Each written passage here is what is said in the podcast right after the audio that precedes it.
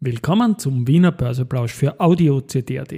Heute ist Dienstag, der 3. Oktober 2023 und mein Name ist Christian Drastil. An meiner Haut lasse ich nur Wasser und CD. Der ATX ist wieder unter den Jahresstartwert gerutscht und die neue Beobachtungsliste zeigt einen wahrscheinlichen Dreikampf um zwei Plätze für März an. Dies und mehr im Wiener Börseplausch mit dem Motto Market. And hey, here's Market and me.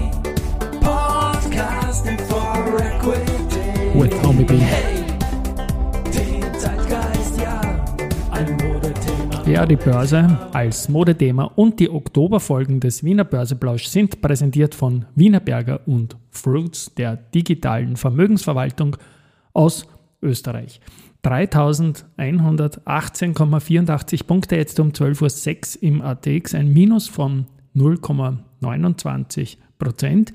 Und diese 9 Punkte Minus bedeuten, dass wir jetzt auch wieder um 8 Punkte unter dem Jahresstartwert notieren.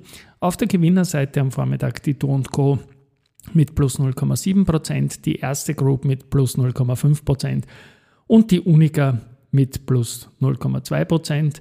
Am Ende des Feldes haben wir den Verbund mit minus 1,9, SBO minus 1,7 und AT&S mit minus 1,3%. Beim Geldumsatz die erste Group 6,6 Millionen Euro zum Mittag, 4,2 bei der OMV und 3,7 beim Verbund.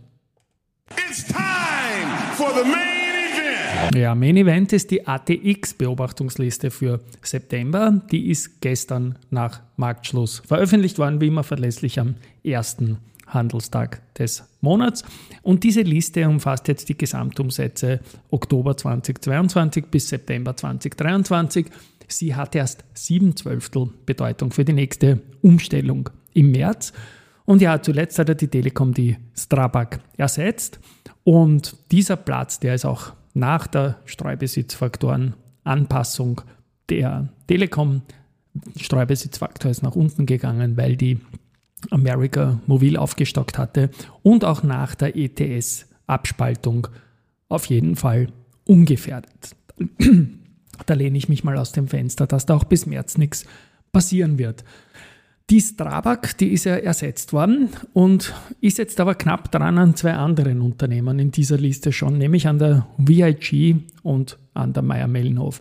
Und wenn man sich die jüngsten News von der Strabag ansieht, also der Ribaschka Raspberry-Anteil unter 25 Prozent, so könnte das ein Dreikampf um zwei Plätze werden, dann per Märzverfall Strabag versus VIG versus Meyer-Mellenhof. Es fällt auch noch auf in der Beobachtungsliste, dass die Euro-Tele-Seite, obwohl ATX Prime nicht drinnen ist bei Ende Oktober. Das hat folgenden Grund. Es gab da noch keine zehn Handelstage im September und erst nach zehn Handelstagen wird man da in die Bewertung aufgenommen. Also man kann fix davon ausgehen, dass in der äh, ATX-Beobachtungsliste für Oktober dann auch die Euro-Tele-Sites drinnen sein wird. Bei den News, die Artico Bank, da hatten wir ja vor 14 Tagen eingeladen zu einem Event für Retail-Aktionäre und der hat gestern stattgefunden. Unsere Chefredakteurin, die Christine Betzwinkler, war vor Ort. Und ja, war ein, ein guter Termin mit von einem spannenden Unternehmen. Ähm, ich werde das dann in den Shownotes verlinken. Es klingt auf jeden Fall alles gar nicht so schlecht, sondern ich wollte eigentlich gar nicht schlecht sagen, sondern es klingt gut. Ja, es klingt wirklich gut, was das Unternehmen sagt. Und schauen wir mal, wo die Aktie dahin geht. Gefällt mir sehr gut. Risikohinweis natürlich immer dabei. Monatsbeginn ist auch immer ein bisschen ein Rückblick, weil die Statistiken von den Vormonaten kommen und die Wiener Börse hat nicht nur die Beobachtungsliste gebracht, sondern auch die Umsatzstatistik. Nach den ersten drei Quartalen liegen wir kumuliert bei 41,7 Milliarden Euro. Umsatz im Vorjahr waren es 58,3. Also da spielt sicherlich der Beginn von diesem traurigen Krieg in der Ukraine rein, der im ersten Quartal im Vorjahr hohe Umsätze gebracht hat. Jetzt aber natürlich auch insgesamt eine geringe Volatilität an den Börsen, die natürlich zu Lasten der Umsätze geht. Erfreulich ist es im äh, Anleihensegment. Da gibt es mittlerweile mehr als 15.000 notierte Bonds. und die Listings im Vienna ESG-Segment, wir haben auch darüber berichtet, haben erstmals die 100er-Marke überschritten. Bei der Unica gibt für den neu geschaffenen Bereich Sales Strategy im Ressort Kunde und Markt Bank Österreich die Karina Weidinger als erste Vorsitzende von diesem neuen Bereich, sagen wir mal so.